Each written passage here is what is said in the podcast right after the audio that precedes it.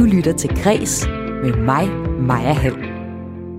Inden for godt en måned er to skuespillere på to af landets store teatre kommet til skade i forbindelse med deres arbejde, blandt andet her i weekenden.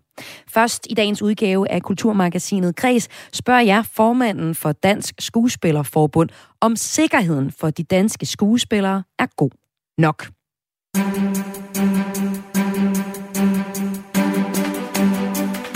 Vi skal i dagens udgave af Kulturmagasinet Græs også høre historien bag den store bagedyst. Og så får jeg endelig svar på, hvem der spiser kagerne, når optagelserne er slut. Det gør jeg i hvert fald senere her i udsendelsen. En udsendelse, der også skal handle om et uddøende sprog. Tegnsprog risikerer at uddø på grund af en ny teknologi. Og det er faktisk ikke nogen solstrålehistorie, at der ikke længere er behov for tegnsprog. For tegnsprog er en del af den danske kulturarv og sproglige identitet. Jeg har senere i udsendelsen blandt andet, en udsendelsen blandt andet en døv i studiet til at fortælle om netop det. Og sidst i udsendelsen i dag, der skal vi se nærmere på racistisk dans. Det Kongelige Teater har nemlig haft en konsulent inde over deres Karen Bliksen ballet, der blev sat op her i weekenden. Jeg taler med konsulenten bag og en danser, og også en anmelder om racisme på scenen. Det er Græs i dag. Velkommen indenfor. Mit navn er Maja Hall. Skuespillere lever til syneladende livet farligt. Fredag måtte Odense Teater ifølge Ekstrabladet aflyse den store opsatte forestilling Det Europæiske Blodbad, fordi en mandlig skuespiller midt i stykket faldt og slog hovedet mod gulvet. I august udskød Aarhus Teater premieren på deres teaterversion af Lars von Triers Melancholia, da hovedrolleindehaveren Anne Plauborg brækkede den ene arm og forfoden under prøverne, og der derfor skulle findes en anden skuespiller til at overtage rollen. Benjamin Bo Rasmussen, du er formand for Dansk Skuespillerforbund, som er fagfundet for skuespillere, operasanger, musical performer, danser og koreografer. Velkommen til dig. Tak skal du have. Er det et problem med arbejdsmiljøet og sikkerheden for skuespillere? Altså, øh, øh, jeg kan i hvert fald sige, at det er noget, vi tager super seriøst og meget alvorligt. Øh, vi er jo ikke, øh, vi er jo forankret i en freelance-liv. Når jeg har et godt år, så har jeg for eksempel 10-15 forskellige arbejdspladser. Det vil sige, at øh, jeg ikke forholder mig til at være i hjemmevandte miljøer, kan man sige, og som jo derfor også øh, i højere farzone for at komme til skade. Så vi har sindssygt meget øh, opmærksomhed på scenen. I har meget opmærksomhed på scenen, ja. men det, jeg ved ikke, om det, om det så øh, minimerer problemet. Hvis vi Nej. kigger på, på sager om arbejdsulykker for skuespillere, så kommer de relativt ofte. I 2012, der væltede en scenevæg på det kongelige teater ned over skuespilleren Søren Sætter Larsen. I 14 kom Bodil Jørgensen alvorligt til skade i en ulykke med en traktor under indspillingen til en far til fire film. I 18 eksploderede en molotov-cocktail under indspillingerne til en serie og forbrændte den dansk-norske skuespiller Jakob Oftebro i ansigtet. Der er jo ret voldsomme eksempler her. Ja. Det er jo bare dem, vi har hørt om i medierne. Ja. Så øh, Benjamin Bo Rasmussen, du er formand for Dansk Skuespillerforbund. I har selv lavet en undersøgelse fra 14, der viste, at hver fjerde, hver fjerde skuespiller var kommet til skade på jobben inden for en femårig periode. Ja. Hvordan har sikkerheden for skuespilleren så udviklet sig siden da? Altså, jeg håber jo, at det er til det bedre. Jeg må tilstå at sige, at vi har jo ikke fulgt op på undersøgelsen fra 14. Vi lavede jo den undersøgelse øh, efter de alvorlige ulykker, øh, øh, der havde været på det kongelige teater. Og Men hver fjerde, det er jo helt vildt, og de her eksempler, vi hører, de lyder jo også virkelig voldsomme. Ja. Så du siger, det er noget, I fokuserer på. Men jeg ja. har lyst til at spørge dig, Benjamin, fokuserer I nok på dem, hvis vi øh, ser dem bare inden for en måned, to alvorlige ja, det, ulykker? Ja, det, det, det synes jeg, og det der jo, altså, de her ulykker er jo øh, frygtelige, og jeg håber, øh, øh, at de to øh, øh, skuespillere, du her har nævnt, at de kommer øh, øh, helskindet igennem det. Men jeg tror, at grunden til, at det også virker voldsomt, det er jo, fordi det sker foran et publikum, eller det sker foran et sæt, Øh, øh, og, og det kan virke, altså det, det er jo, hvad skal man sige, en chokerende oplevelse, men jeg vil sige... At men en skade er vel en skade, er det ikke det? Jo, men jeg vil sige, at vi har, har haft kæmpe fo- stor fokus på problemet, og jeg oplever faktisk, at der kommer færre sager ind øh, øh, med arbejdsrelaterede øh, ulykker. Ikke at det er godt nok, altså jeg kan huske, at jeg skulle have mit første øh, øh, banklån, der skulle jeg, fik, blev jeg kategoriseret som skuespiller, og det var et liv, der var lige så farligt som at være på ude på en olieboreplatform. Hmm. Altså, så det er jo den måde, man ligesom kigger kigger på det, og det er jo et risikofyldt arbejde, fordi vi kommer ud og er nogle steder, hvor vi ikke er hjemmevand, der skal gøre nogle ting, vi måske ikke er vant til. Og derfor er det jo virkelig vigtigt, at vi, hvad skal man sige, strømligner og, og har et fælles fokus på den sikkerhed, som, som, som medarbejderne skal ud på. Og derfor har Dansk Teater og, Dan, og øh, de danske filmproducenter og også haft et, et, et, et samarbejde om at prøve på at have fokus på det og formalisere det Øh, øh, at have fokus på øh, øh, sikkerheden. Øh, øh, om det har været godt nok, det skylder jeg jo og, øh, en undersøgelse at vise, men, men, men det er, er, er, er mit klare indtryk er, at det er blevet bedre øh, øh, siden 14. Ja, det du siger så, det er, at du som skuespiller, hvis du skal have en livsforsikring, så er det helt op i den dyre ende på linje med folk, der arbejder på brugerplatforme. Ja. Kan du ikke lige prøve at, at forklare os helt konkret, hvad er det, der ved skuespillerværet er mere risikofyldt end, end mit job? Altså hvis hver fjerde på min arbejdsplads øh, gik og brækkede benene, så tror jeg virkelig, at vores chef vil... Øh, jo, men nu er, jeg tror, at nu, når, når, når, når hver fjerde kommer til skade, så er det jo heller ikke hver fjerde, der har brækket benet eller fået mm. en jernrystelse. Det er jo også øh, folk, der har slået sig eller fået hold i ryggen eller løftet noget, der er for tungt. Det er jo alle skygger af mm. det at komme til skade på arbejde. Og hvorfor sker det særligt i den her branche? Jamen det er jo fordi, som jeg siger, vi er freelancer. Det vil sige, jeg har jo fem, måske 15 forskellige arbejdspladser på et år. Det vil sige, jeg opfører, jeg er jo ikke hjemme. Nu står jeg i et radiostudie på øh, øh, øh, i, i, i Skinnergade øh, i, i København og har lagt Studiestræde forhåbentlig. Det er i hvert fald der, ja. jeg har hørt, at vores studie er. ja, altså ja. når jeg leder efter mine briller skal ud, så kan jeg godt falde over en ledning, som jeg ikke ved ligger der. Altså om en mm. time, så er jeg på et andet kontor, og i aften, der står jeg på scenen inden for på øh, øh, Falconer-scenen og øh, skal spille med i den skaldede frisør. Så det vil sige, at jeg bevæger mig fra rum til rum hele tiden, og det vil sige, at jeg er øh, øh, øh, modsat dig, som sikkert er i et studie det meste af i dag, og befinder dig på en arbejdsplads, du kender, og du ved, hvor kaffekopperne står, og du ved, hvor alting er, øh, øh, så er vores hverdag bare ikke på samme måde legnet op i noget, øh, øh, hvad skal man sige, noget kopi af dagen før. Og du er jo så faktisk tilfreds med det niveau, som sikkerheden er på i dag. Ja, man er jo aldrig tilfreds, men man kommer heller aldrig ned på nul, men altså, okay. vi har fokus på det. Og hvordan har I fokus på det? Altså, hvad gør man? Kan man ja, komme det til livs? Ja, altså det man kan gøre i hvert fald, det er jo, at man kan, man, man, vi tager jo det der med, at man skal have sikkerhedsrepræsentanter og sikkerhedsgennemgange øh, på sæt og på, på, øh, på scenerne. Det tager vi super alvorligt. Altså, og der, der, det, det, det skal ske. Så det at formalisere de processer, det virker godt. Men, men er der ikke også noget med, at man skal fortælle nogle instruktører, nogle af dem, der bygger scenerne, at de skal lade være med at få folk i stiletter til at kravle hen over, øh, hen over øh, sæderne, eller der kommer blod jo. på gulvet, eller nogle af de her helt vilde ting, der også jo, bare altså, det, det ekstra. Men, men, men, eller bliver det for kedeligt så? Nej, altså det er jo, det er jo, det er jo altså kunst er jo ikke et kald, det er jo et arbejde. Øh, så derfor skal man jo nødt til at tage det alvorligt og sige, mm. hvad er det muligt kunst? Men jeg tror bare også, problemet for os som skuespillere, det er jo også, at vi er freelancer. Det vil sige, at vi ved ikke, hvornår er det næste job, og hvor er det henne. Og så har vi jo svært ved at øh, øh, måske i, at i, imødekomme hensynet til ens egen sikkerhed, i stedet for at imødekomme hensynet til det, dem man arbejder for gerne vil have en til. Øh, fordi man også er, er, er, ikke vil gøre sig til ud til ben, så man vil, måske er lidt konfliktsky i forhold til, at man ikke ved, hvad det næste job det er. Vi har arbejder med en enorm tavshedskultur inden for vores branche. Det er jo også derfor, at MeToo slog så hårdt ned i vores, vores branche og kunne være der i så mange år, fordi vi ikke snakker om de ting, der i virkeligheden rører sig. Og det er det opgør, jeg tror, man i virkeligheden også skal øh, øh finde ud af at tage. Så vi inside i, vores eget hus rydder op, kigger på os selv og siger, at vi skal være bedre til at snakke sammen om, hvad det er, vi oplever, og hvornår må vi sige fra, og må vi godt sige nej tak til det her. Hvis vi op, opbygger en fælles bevidsthed om, at det må vi faktisk godt stille krav til de omgivelser, vi er en del af, så tror jeg, at, øh, at, at det, er et, det er et jætteskridt på vejen.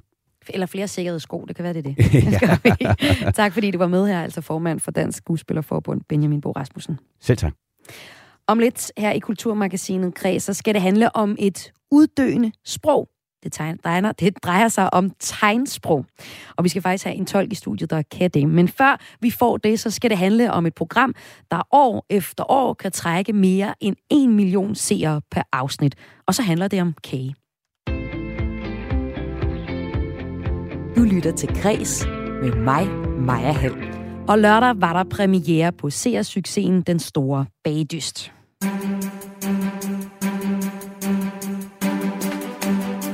I mere end 10 år har den store bagedyst været med til at udvide repertoiret for kager og brød i de danske hjem og fået os til at kloge os på skinnende glaze, øh, smukke marcipanblomster og sværhedsgraden af en croissant. Og givet os dygtige mesterbager og søde tv-venner som Rosa Kildal og Miki Sching. Men hvordan gik det egentlig med premieren i lørdags? Og hvad er historien bag programmet? Det skal det handle om nu her i Kulturmagasinet Kres.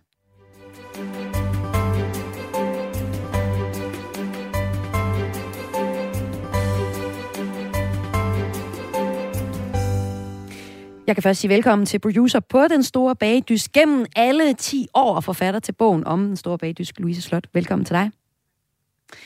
Vi tænder lige for dig, så kan man bedre høre. Og du skal fortælle os om bagdystens mere end 10 år lange historie.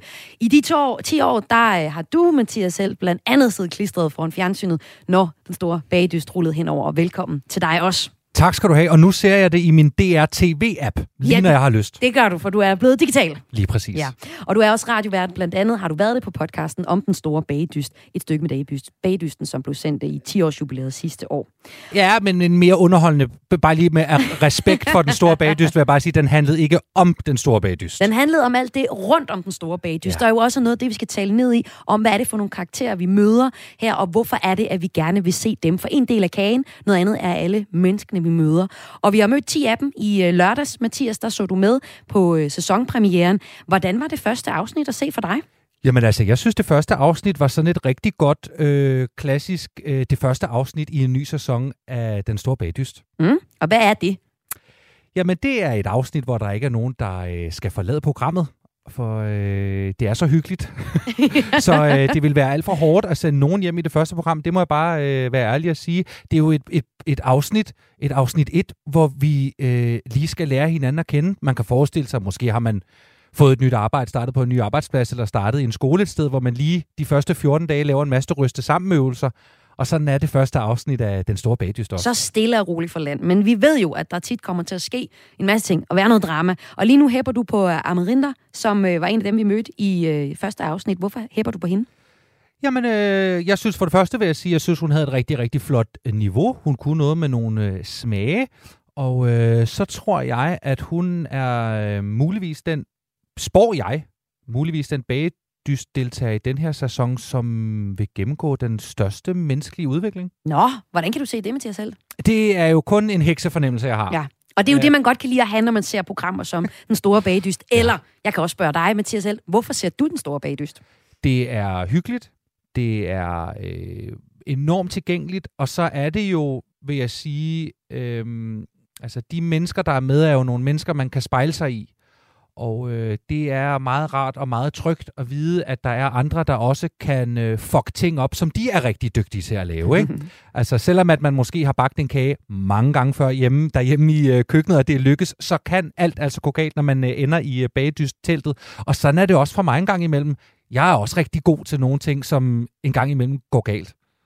Og det er jo også her, vi sidder og hæpper, og hele gamificeringen kommer ind. Altså, vi ser på, om det kan lykkes nu at få samlet de her kager. Ellers har vi bare dundrende mindre værkskomplekser, når vi ser det. Det gælder for eksempel for mig, der overhovedet ikke kan lave noget som helst, der rimer på kage. Men nu siger du sådan nogle ting som, at det er trygt, og det er dejligt, og det er roligt, og det er feel good tv. Og for nogen, Louise Slot, så vil det jo være en fornærmelse, men ikke for dig. Hvad er det, den store bagdyst skal kunne, ifølge dig, der har været på programmet lige siden starten? Ja, og der vil jeg lige hurtigt øh, skynde mig sådan en øh, titeludredning og sige, at jeg er ikke producer på oh. programmet, jeg er tilrettelægger. Klart. Yes. Og for, øh. der, for jeg lytter, betyder det sikkert hverken fra eller til. Præcis. Du har været med fra starten. Jeg har været med fra starten, ja. ja. Og det er jo det vigtige i den her sammenhæng. Ja.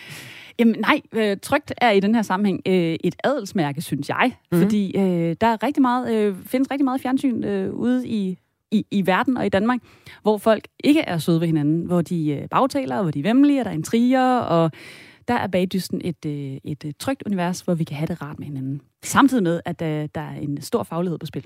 Og vi skal tale om, hvad der nu sker. Vi er nået til 11. runde på bagdysten, og jeg ved, du, Mathias, selv tænker, nu må der skulle ske noget nyt, og Louise, jeg ved, du tænker, det ved jeg ikke lige, om der skal, mm. fordi måske er det bare godt jysk tv. Det kommer vi ind på lige om lidt. Men først så skal vi have øh, historien bag om bagedysten.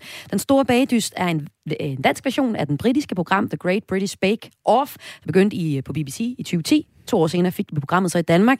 Hvad øh, sagde I til det, da det landede på jeres bord i det her livsstil, hvor du kommer fra, Louise? Jamen, på mange måder synes vi jo, det passede som fod i hose til, til vores afdeling. Vi øh, havde i forvejen lavet en del øh, kagefjernsyn med Mette Blomsterberg, blandt andet øh, Kongerigets Kager og Det Søde Liv.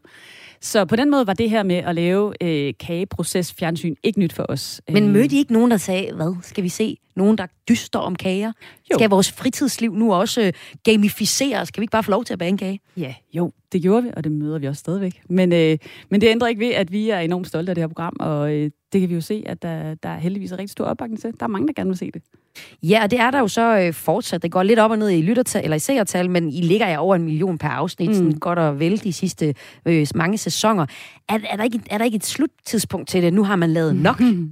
eller skal man bare fortsætte til, der er til jo. den sidste seer? Jamen, øh, ja, umiddelbart. Altså, man, man kan sige, uh, Richard McCarrow, som øh, er den englænder, som øh, opfandt formatet sammen med sin daværende hustru, øh, siger, at han kunne faktisk ikke forstå, at der ikke var lavet sådan en her konkurrence før. Fordi, som han jo siger, så har man bagt siden Bibelens tid.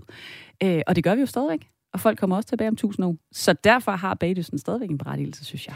Og den store bagdyst har så også fået mange til at interessere sig for kager. Altså, for eksempel har man på bager- og konditoruddannelsen set en, en stigning af antal nye elever. Vi øh, har måske også sådan som samfund indgået en udvikling. Sådan, der er ikke så mange guldbagekager, som man køber til sine øh, arbejdspladser. Nogle gange går man simpelthen ned og flotter sig, og lidt oftere måske også en tidligere med konditorkager, som som ligesom er blevet en, en ting. Altså det der med, at vi snakker kager og går tilbage og, og har et sprog for det. Øhm, Mathias selv, hvorfor tror du, nu skal vi høre Louise svare om lidt, men hvorfor ja. tror du, at så mange ser den store bagedyst og begynder at interessere sig for kager? Altså, det er jo for det første, fordi det er jo et sindssygt godt underholdningsprogram. Og øh, nu øh, er det jo ikke mig, der er generaldirektør i Danmarks Radio, heldigvis for det. Men altså, jeg synes jo, at en af public servicens allerfineste og, og ikke mindst allervigtigste opgaver, det er jo at give os noget, som vi kan være sammen om. Og øh, det er jo noget, man kan, øh, blandt andet ved at se den store bagedyst i øh, fjernsynet, men så kan man jo også være sammen om at bage efterfølgende. Øh, ja, og det tror jeg, og det synes jeg bare er enormt vigtigt, og, og øh, man kan sige, jeg tror, en af programmets styrker er netop det der med, at det kan være inde i fjernsynet, men det kan også være ude i virkeligheden, fuldstændig som andre store formater, som sådan noget som for eksempel Lego Masters, ikke? Altså, der er næsten... Et program om at bygge Lego ja.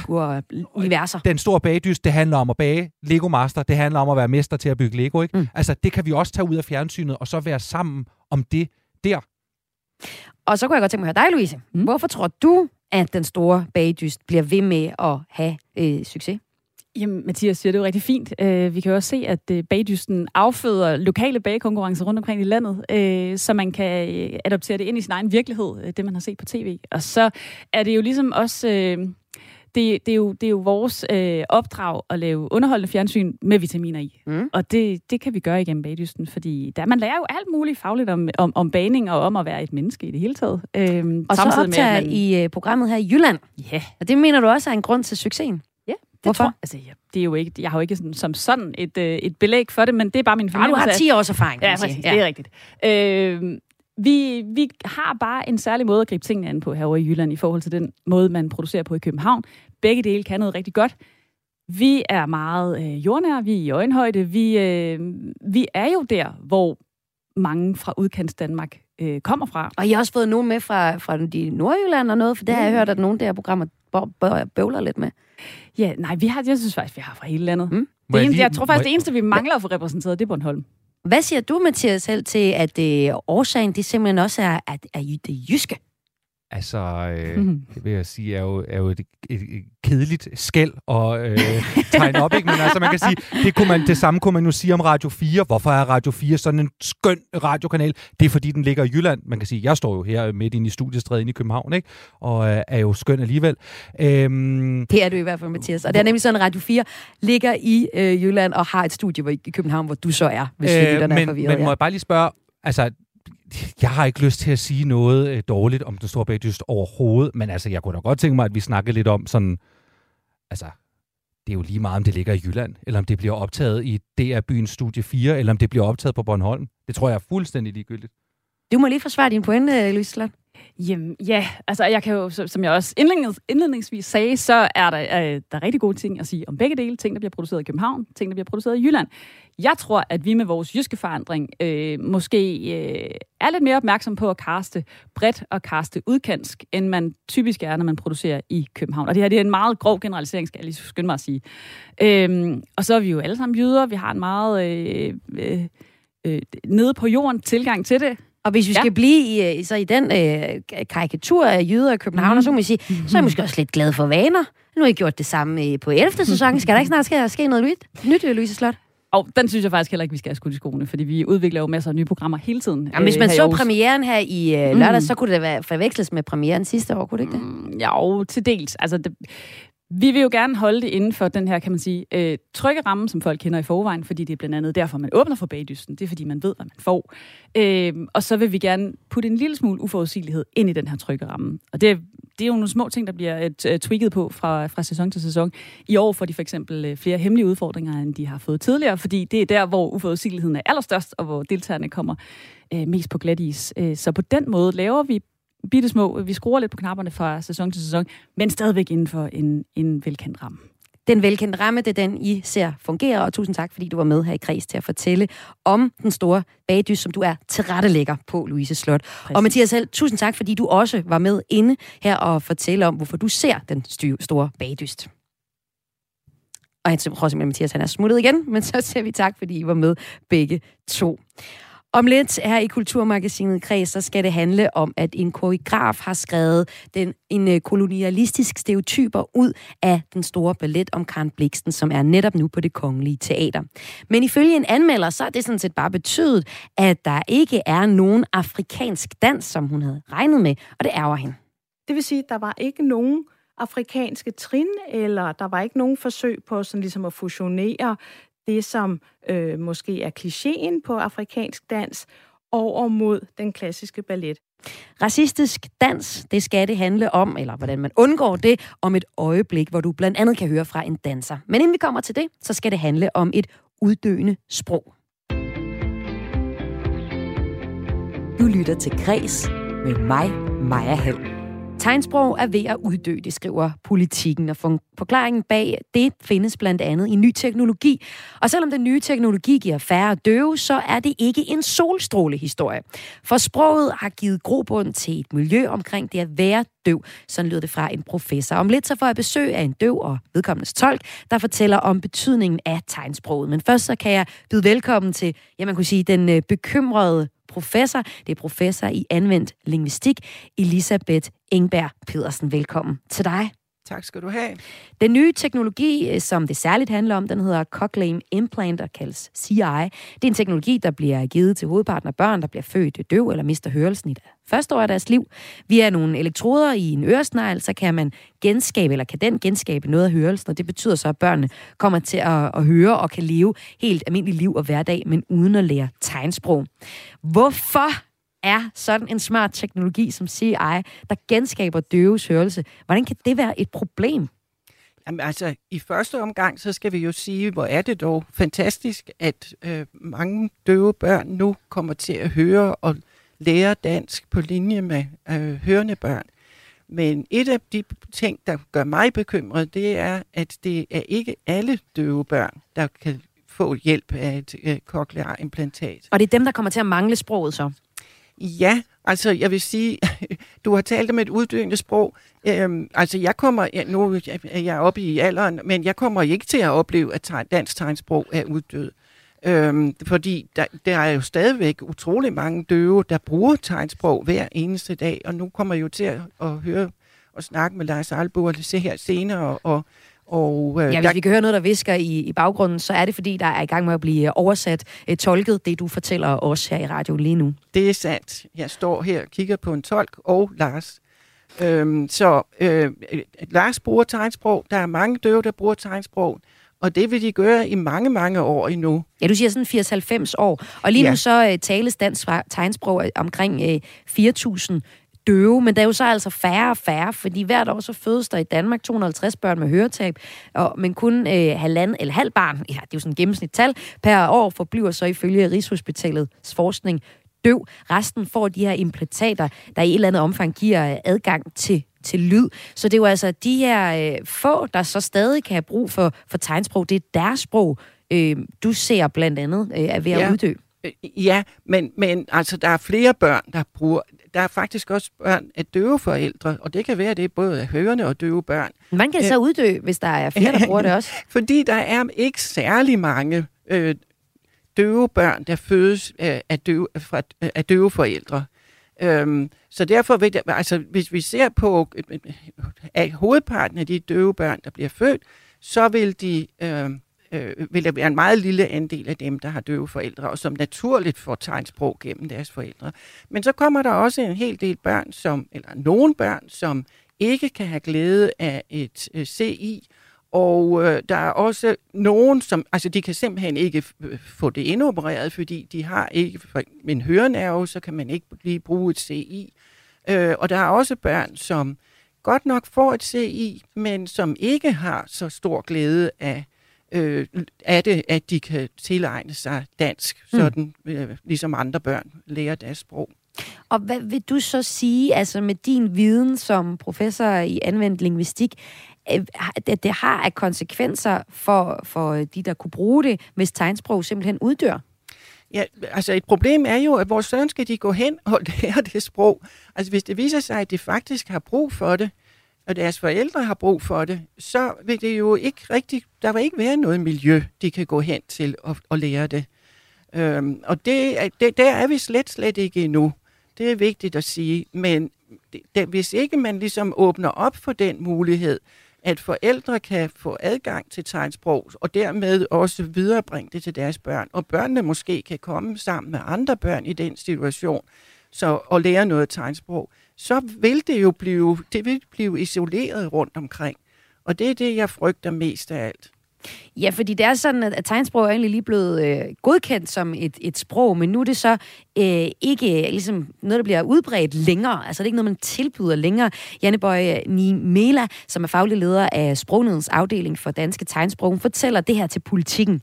I Sverige, Norge og Finland er der også rigtig mange døve børn, der får CI-implantater, men de lærer samtidig at tale det nationale tegnsprog. Det gør man ikke længere i Danmark. Det er vigtigt, at man som døv bliver tilbudt alle de muligheder, der er tilgængelige. Men i dag bliver danske børn og deres forældre ikke præsenteret for tegnsprog som en mulighed. Altså, kan det her sprog egentlig overhovedet reddes, hvis øh, du skulle komme med et forslag, Elisabeth øh, Ingeberg Pedersen? Altså, nu, nu har jeg det sådan, jeg synes ikke, man skal redde et sprog bare for at redde et sprog. Mm. Men hvis der er nogen, der har brug for det, så skal man sikre, at der er den adgang til det, som de har brug for. Øhm, og øh, det er ikke mange børn hvert år, det tror jeg ikke, men, men det vil være nogle børn. Og problemet lige nu er, at de børn ikke rigtig får adgang. Der er ingen, der ligesom opdager, at det kunne måske være noget, de havde glæde af. Mm. Det er helt op til forældrene selv at finde ud af, om, det, om der er mulighed for at lære tegnsprog, og hvad det kan bruges til, og om det er noget for deres barn, eller om det ikke er noget for deres barn. Og det synes jeg er et stort problem. Og lige om lidt, så skal vi høre fra en, der har brugt tegnsprog hele sit liv, og hvor for hvem et, et, et tegnsprog er et eksistensgrundlag, og hvis det udbyr, vil mene, at nogen bliver ekskluderet, hvis det forsvinder, det som sprog. Lige til sidst, eh, Elisabeth, du arbejder jo professor for anvendt eh, linguistik. Altså, hvad betyder det egentlig for, for Danmark? Altså, du peger på, at det også er kulturhistorisk sprog. Hvordan er det egentlig det? Ja, det er det, fordi øh, der er mange, der tror, at tegnsprog er internationalt. Det er det ikke. Der er mange, mange forskellige tegnsprog. Altså lige i øjeblikket ved vi, kender vi til over 300 forskellige tegnsprog rundt på kloden. Og fra en øh, kulturhistorisk synsvinkel, så er det utrolig vigtige sprog. Øhm, og, og, og i Danmark jo specielt dansk tegnsprog, for det tales ikke noget andet sted på kloden. Og så er det jo noget, vi på en eller anden måde også bør øh, ligesom registrere og, og, og sikre os, at vi har kendskab til øh, videre frem. Og nu kan jeg så sige velkommen til den næste gæst. Det er landsforperson for Danske Døves Landsforening, Lars Alburg. Du er døv, og du har derfor taget din tolk med, så jeg kan faktisk lige sige hej til din tolk også. Hej. Hej. Hej for os begge to. Tak ja, for det. og det er jo så en kvindestemme, som vi hører nu, og altså ikke Lars Alburgs øh, ord, du hører, men jo vil så være din stemme, som øh, vi hører, når du fortæller, hvad Lars siger. Lars er født døv. Hans forældre er døve, og bedsteforældrene er også døve, og det er hans søster også. Lars, kan du ikke lige starte med at fortælle os, hvad tegnsprog har betydet for dig i dit liv? Det kan du tro, det vil jeg gerne. Øh, tegnsprog er jo utrolig vigtigt for mig, fordi tegnsprog er mit modersmål og mit allerførste sprog. Så det er mit sprog. Det er det, jeg har fået fra den dag, jeg blev født, og det er mit sprog. Og det gør, at jeg jo kan leve fuldstændig uhindret i mit liv. Og når jeg har gået på skole, og hvor jeg ellers har, har været, når jeg har taget uddannelse, så har det fungeret, fordi jeg taler dansk tegnsprog. Mit arbejdsliv fungerer, fordi at jeg taler dansk tegnsprog. Så for mig er, er tegnsprog mit sprog. Og uden dansk tegnsprog, så stiller jeg spørgsmålstegn ved, hvem jeg overhovedet er som person. Så tegnsprog er så utroligt definerende for mig som person. Og jeg ved, det gør et stort indtryk på dig, at øh, tegnsprog bliver udfaset. At der er simpelthen nogle mennesker, der bliver tabt på gulvet, vil du mene. Hvordan oplever du, Lars, at hele døvemiljøet reagerer på den her problemstilling? Øh, som døvesamfund i Danmark, så er det jo selvfølgelig noget, vi ser på med meget stor bekymring. Og vi øh, er jo bekymrede for dansk tegnsprogs fremtid. Men det vi primært er bekymrede for, jamen det er de børn, vi har. Vi har altså en gruppe af døve børn, som øh, får høretekniske hjælpemidler, blandt andet cochlear implant. Og vi ser, at de ikke får fuldt udbytte af teknologien, og deres talesproglige udvikling er ikke aldersvarende. Så de får så heller ikke mulighed for at lære dansk tegnsprog, og de, og de bliver direkte frarådet at tale dansk tegnsprog. Og der har vi set masser af konkrete eksempler på, at de her børn først måske et par år efter, at de er født, når de er et eller to år gamle, begynder at blive introduceret for noget sprog. De er blevet frarådet sprog, det er frygteligt, og det er faktisk en situation, vi ser her i Danmark. Og vi ser flere eksempler på børn uden sprog, fra de bliver født af og så ind til en vis alder. De har ret til at få et sprog, og det er lige meget, hvilket sprog det er, om det er dansk talesprog eller dansk tegnsprog. Uanfægtet, så har de ret til at få et sprog og udtrykke sig på. Og der ser vi altså tilfælde af, at det ikke sker. Og vi ser børn, som, som bliver forsinket i deres talesproglige udvikling, og havde de lært tegnsprog, jamen så kunne de blomstre op og begynde at udtrykke sig og fortælle de ting, de har behov for at fortælle. Og det er det, der er så vigtigt, at man har et sprog, hvor man kan udtrykke sig fuldt på. Men det her sprog, det kommer jo nok til at, og udfases over måske 80-90 år, har vi lige øh, hørt sagt. Og øh, du bruger det lige nu, øh, Lars, men over tid, så generationerne efter dig, må ikke der vil komme noget teknologi, ligesom Cochrane Implant, der er endnu bedre og kan omfavne alle. Er det ikke okay, at man udfaser et sprog, når der er et mindre behov for det? Ja, rigtig godt spørgsmål, men som Elisabeth siger, jamen så kan det være okay, at der sker en naturlig udvikling inden for sprog, og det kan også være, at nogle sprog skal uddø, fordi der er ingen, der har behov for at tale dem. Men når vi for eksempel ser på sundhedsvæsenet og sundhedsmyndighederne her i Danmark, så er det bevidst, at de går ind og fraråder, at der bliver talt tegnsprog til de her børn, og at de lærer tegnsprog. Og man fraråder også forældrene at tale dansk tegnsprog. Vi har oplevet det tidligere også, øh, at det er den samme historiske udvikling, at vi ser igen her. Men så længe, at der er et behov for dansk tegnsprog, så er det vigtigt, at tilbuddet er der, og der er behov for dansk tegnsprog. Og når vi har børn, der er døve eller med høretab, jamen så skal de have den fulde palette af tilbud og muligheder for at kunne kommunikere på.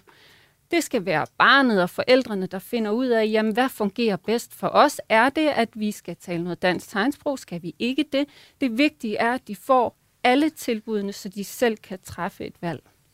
Sådan lød det her fra landsforperson for Danske Døves Landsforening, Lars Alburg, der altså havde sin tolk med. Og tusind tak til jer begge to.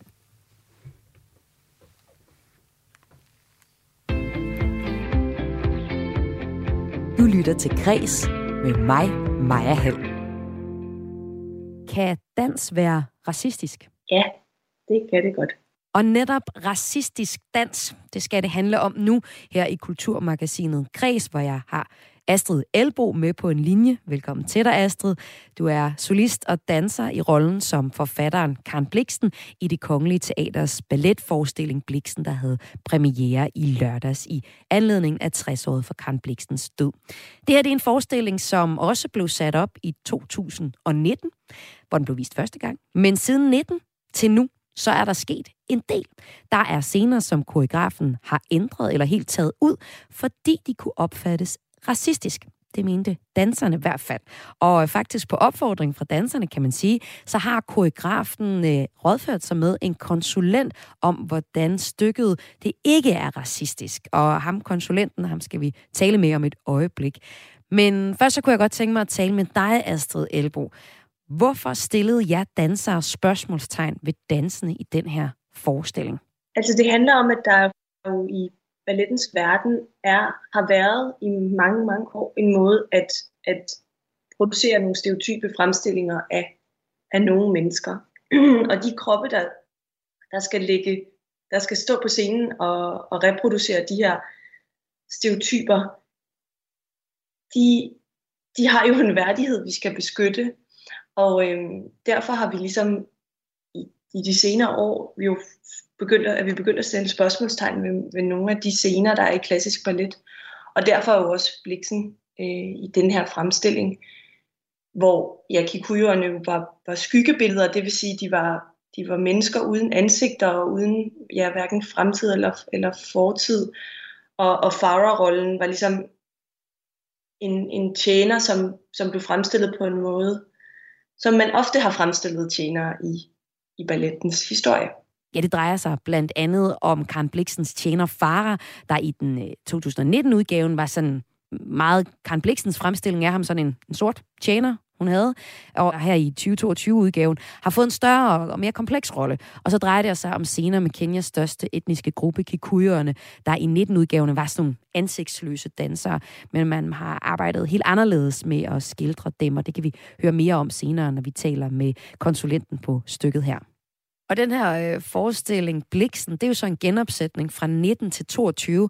Tror du sådan bare øh, helt personligt, hvordan du oplever det, at der er sket meget på de her år i forhold til de spørgsmålstegn, man stiller som danser, i forhold til det udtryk, man, man øh, viser på scenen? Det er der jo helt klart i og med, at, at samtalerne er begyndt at dukke op. Øh, det er jo ikke, fordi samtalerne ikke var der blandt os, men jeg tror, der er kommet mere mod fra måske op, med opbakning fra samfundet. Mm. Øh, og de samtaler, der foregår i, i det omkringliggende samfund, så har vi måske fået mere mod til også at tage samtalerne. Og den her forestilling, Bliksen, hvor der jo så er blevet ændret på øh, flere scener fra 19-udgaven til 2022-udgaven. Det er jo faktisk bare den seneste i rækken af forestillinger, som er blevet ændret, kritiseret eller helt aflyst. I foråret aflyste det kongelige teater forestillingen Otello, og selvom teateret sagde, at det udelukkende var en beslutning taget af balletmester Nikolaj Hyppe, så skete det ifølge mediet A4 ligestilling, fordi danserne nægtede at opføre en scene, der hed Krigerdansen, hvor de blandt andet skulle sige abelyde og banke sig selv på hovedet som aber, og i lyset af hovedpersonen øh, Otello er mørk i huden, så blev det opfattet af, af danserne som racistisk. Sidste jul så handlede det i balletverdenen om den originale kin, øh, kineserdans i Nødeknækkeren. Og nu er det så det balletten øh, Bliksen, hvor koreografen har valgt at ændre nogle scener, eller tage dem helt ud. Øh, Astrid Elbo, hvilke snakke er det, I sådan har om racisme blandt jer dansere? Er det noget, I snakker om sådan i omklædningsrummet, eller hvordan er det, man snakker om det her? Jamen, jeg tror, at ballettraditionen er jo 200 år gammel, og der er, som du nævner her, enormt mange eksempler på sådan en eksotificering af, af andre ikke-vestlige folkeslag. Øhm, og, og det er jo så noget, som vi som dansere skal stå på scenen i og reproducere. Og det er jo balletter, der er skabt, øh, og billeder af andre folkeslag, der er skabt af koreografer igennem de sidste mm, flere hundrede år, som aldrig har besøgt de her lande. Så derfor er det jo en eller anden opdigtet idé om, hvad man tror, det vil sige at være fra Kina, eller vi har eksempler på balletter, der skal foregå i Indien. Men skabt af koreografer, der aldrig har besøgt landene, og derfor bliver det jo en eller anden form for karikatur på de her folkeslag. Og danserne bliver karikaturer. Og det er jo ligesom det, som vi gerne vil gøre op med, fordi man kan jo også hyre en koreograf fra, fra de lande nu. Vi lever i et meget globaliseret samfund, man kan, og der findes koreografer fra hele verden. Man kan hyre folk til at, at skabe danse fra de lande, som er bedre øh, repræsentationer af de lande. Og derudover så tror jeg, en, en vigtig ting, som, er, som nok bliver lidt glemt nogle gange i den her debat, det er, at der er en stor forskel på at, være, at læse en bog øh, og at være, scene, altså at være scenekunstner. Fordi når man opsætter noget på, på et teater eller i en ballet, så er der jo nogle kroppe, der skal stå og være, opleve det her om aftenen øh, på scenen på teatret. Det vil sige, vi kan ikke, der er ikke bare, det er ikke bare nok at have sat et skilt på en statue, hvor der står, hvad der egentlig er sket. Øh, eller, eller læse en bog som et værk, hvor der er nogle scener, der repræsenterer noget racistisk. Her har du jo en, en krop, der skal ind og rent faktisk opleve det her på scenen. Og der er vi simpelthen nødt til at huske på de menneskers værdighed, når de går på scenen i de her roller. Øhm, og det er det, som vi som dansere taler en del om, fordi vi selvfølgelig går op i, at vores kollegaer øhm, kan, kan være i sig selv og, og ja, oplever at bibeholde deres værdighed, når de er på scenen. Forventer du, at der fremadrettet kommer til at være mange stykker, som, som du skal være med i, hvor der også kommer til at være en konsulent indover? Ja, og jeg tror helt klart, at det er den rigtige vej frem, fordi jeg er jo ikke ekspert, og det er der jo ikke nogen af os dansere, der er, men, men jeg og, og nogle af mine kollegaer, der skal reproducere de her stereotyper, kan jo, kan jo mærke det på kroppen, hvordan det føles, og det, det har jo også det har jo også værdi at høre.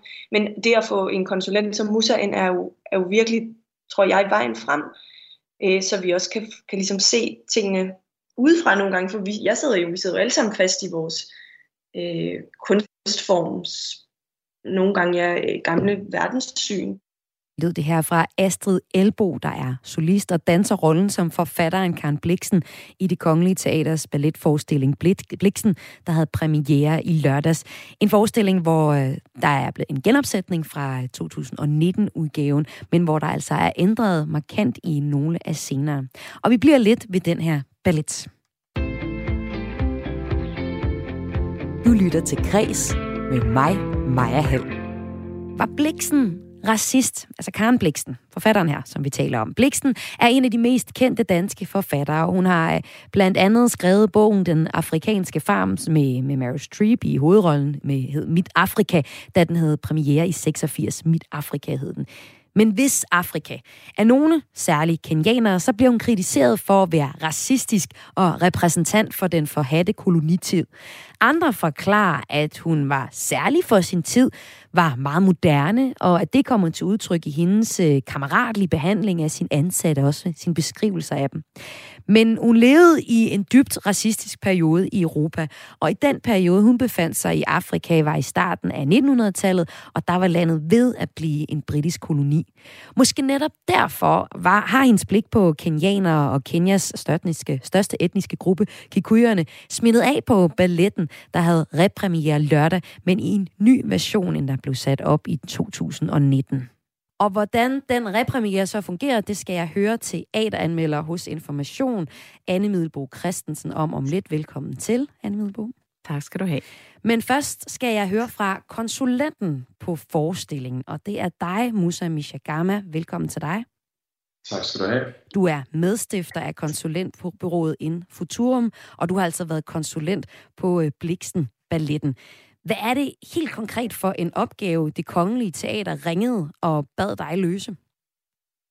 Jamen helt konkret, så øh, blev jeg jo inviteret ind på øh, af, af, af teateret, fordi at de oplevede, at de har brug for øh, nogen, der kan hjælpe dem i virkeligheden meget med at facilitere de samtaler, der opstår omkring nogle af de her forestillinger, der på en eller anden måde stiller, øh, der på en eller anden måde stiller spørgsmålstegn ved, hvordan forskellige mennesker, øh, især ikke hvide, bliver fremstillet.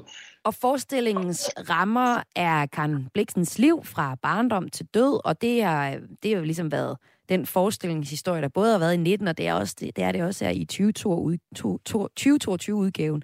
Men så er der så elementer i forestillingen, der er ændret fra koreografen på stykket, han hedder Gregory Dean. Han har i til et interview til Dagbladet Information fortalt, at den største ændring i stykket helt klart er øh, personen far, som er Karen Bliksens øh, tjener, og øh, hvordan øh, man i stykket har håndteret kolonialismen og kikuyerne, der er Kenyas største etniske gruppe. Til information, der siger han, Karen Bliksen og hendes engelske venner havde mange fantastiske oplevelser i Kenya, men det var på ryggen af nogle mennesker, hvis land var blevet stjålet med vold, og det er ligesom det, han, det, er ligesom det der er blevet gengivet i, i hendes egen beskrivelser, og øh, det er jo så også det, han selv er kommet til at øh, reproducere i det her stykke. For øh, flere danskerne har, danserne har fortalt øh, Gregory Dean, at de var kritiske over for skildringen af de sorte i den her forestilling, som han lavede i 19. Og det kongelige teater har jo så hyret dig, Musa Mishagama, til, ind til at være konsulent på forestillingen. Og hvis vi skal tage helt konkret, hvad du særligt har været konsulent på, så er det, har du fokuseret på anden akt, øh, der foregår i, øh, i Kenya, hvor den britiske kolonihistorie, øh, har du fortalt mig, sådan måske blev romantiseret lidt, og også eksotificeret, altså var eksotisk. Prøv lige at fortælle, hvad er der konkret for, for nogle scener, som du ved, Dean han har arbejdet med og gjort anderledes i den nye forestilling her, eller nye opsætning af, af, Karen, af Bliksen, balletten? Jamen helt konkret var der jo tidligere blandt andet en del passager, hvor man oplevede kikuyerne øh, som, som sådan nogle skyggedansere i virkeligheden på scenen, som jo indskriver sig i sådan en tradition af øh, at fratage, kan man sige, sorte og, og, og brune kroppe deres menneskelighed. Det var skyggedansere, altså det vil sige, der var ikke nogen ansigter, der var ikke nogen mennesker, der var ikke nogen sådan øh, person, der var ikke nogen følelser omkring den. Øh, de var i princippet bare stafage for ligesom det her sådan øh, britiske koloniale liv, der udspillede sig øh, på den tid.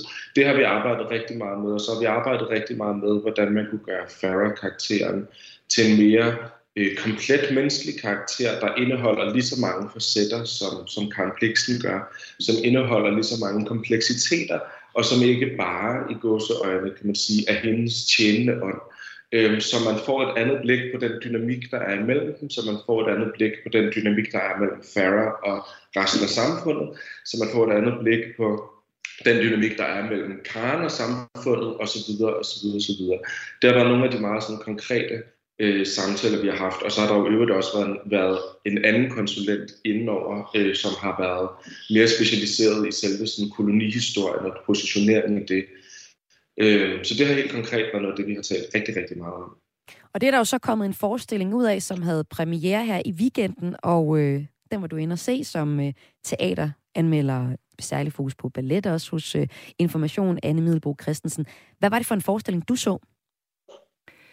Jamen, jeg så en forestilling, som i det store hele lignede forestillingen fra 2019, Øh, altså en forestilling, hvor Karen Bliksen i høj grad er hovedperson hele vejen igennem, øh, og som så særligt bliver skildret i forhold til faren, der dør fra hende, til manden, der bedrager hende, til elskeren, der også dør fra hende, og så altså nu med et fornyet fokus på den her tjener, som hedder Farah. Og hvordan fungerede det med det fokus på ham, for eksempel?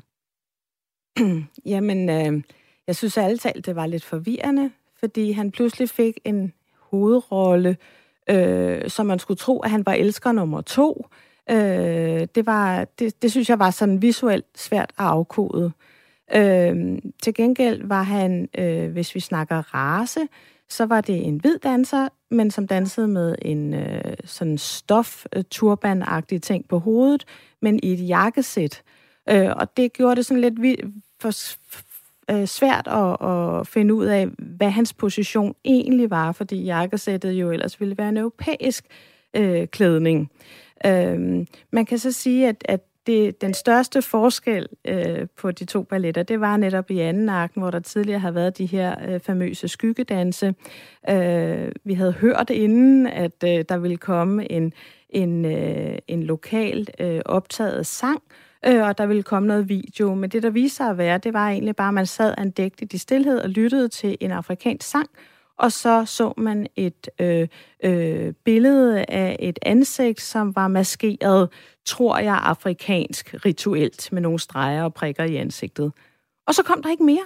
Det vil sige, at der var ikke nogen afrikanske trin, eller der var ikke nogen forsøg på sådan ligesom at fusionere det, som øh, måske er klichéen på afrikansk dans, over mod den klassiske ballet. Så jeg øh, er faktisk temmelig overrasket over, at dansen bare var væk. Mm. Så du havde egentlig forventet, at der var mere øh, keniansk kultur ind over stykket? Efter, ja, for jeg troede, jeg nu skulle se noget afrikansk dans på en måde, som var okay, og ikke racistisk, og ikke koloniherreagtig.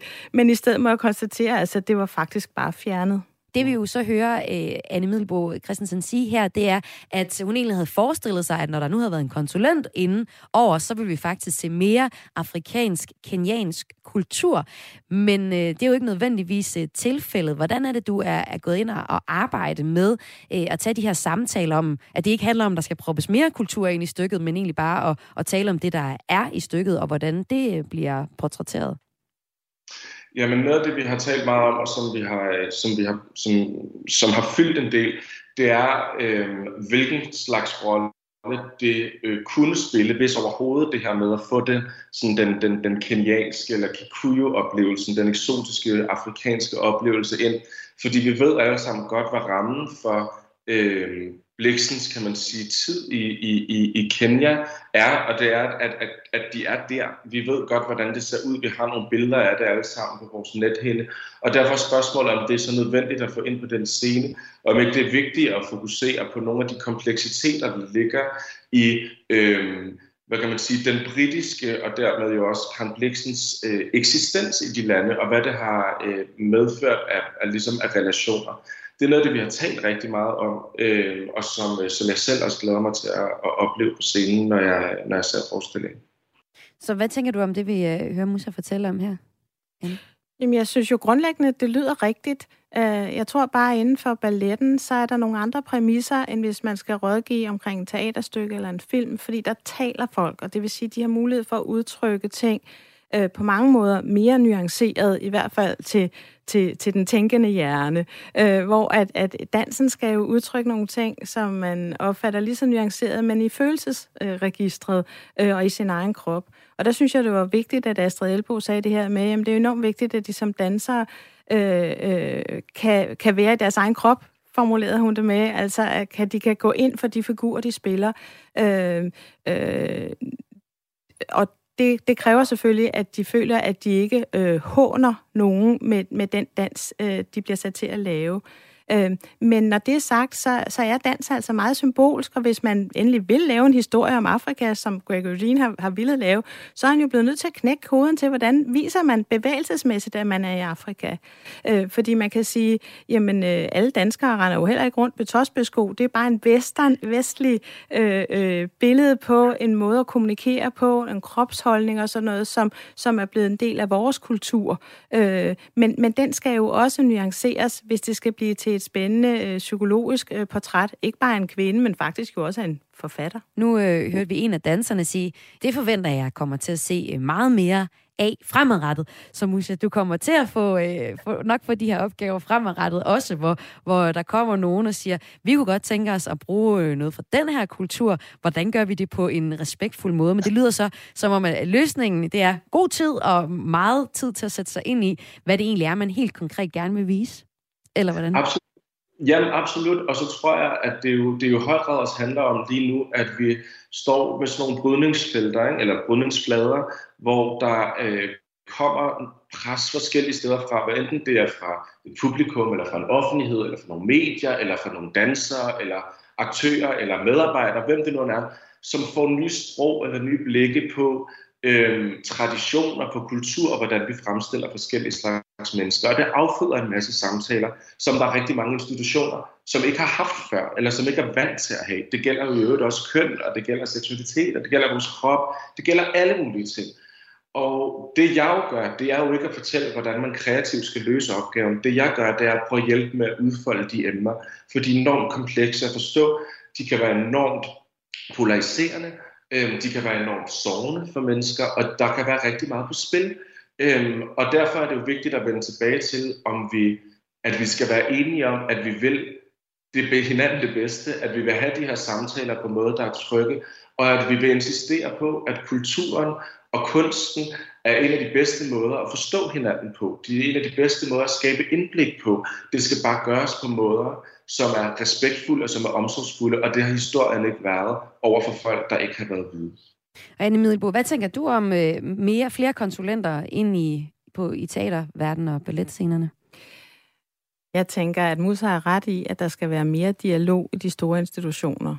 Og ballettens verden er nok den allermest hierarkiske af scenekunstnerne. Så, så der øh, har det ikke været almindeligt, at man spurgte om den enkelte dansers holdning til noget. Det er så pludselig kommet frem nu her i denne øh, brydningstid, og det er rigtig vigtigt, at der kommer den samtale. Men når det er sagt, så er slutresultatet jo det, der er vigtigt for publikum. Altså er koreografien interessant, og det er der, hvor det undrer mig lidt, at det er kun tre år siden den her forestilling blev lavet. Måske afspejler polemikken nu, altså at der det er inden for de sidste tre år, at det er bullet frem, både med, med, med racedebat og med MeToo og så videre. Altså at, at øh, det er virkelig de her år, at vi ændrer blikke, eller vi bliver opmærksom på, hvis blik vi ser. Sådan lød det her, da jeg tidligere i dag talte med teateranmelder hos Information Anne Middelbo Christensen. Og jeg havde også talt med konsulent på forestillingen, det er Musa Mishagama, som er medstifter af konsulentbureauet In Futurum. Og det var altså Bliksten forestillingen, som de her talte om. En forestilling, som du kan se i det kongelige teater på tirsdag, på torsdag og på fredag. Og det her, det var så øh, kreds for i dag. Et udsendelse, der, der i dag var tilrettelagt af Søren Berggren Toft og Joachim Vestergaard Jensen. Og jeg har været din hjert. Mit navn er Maja Hall, og jeg er tilbage igen i morgen med Kulturmagasinet Kreds kl. 14.05.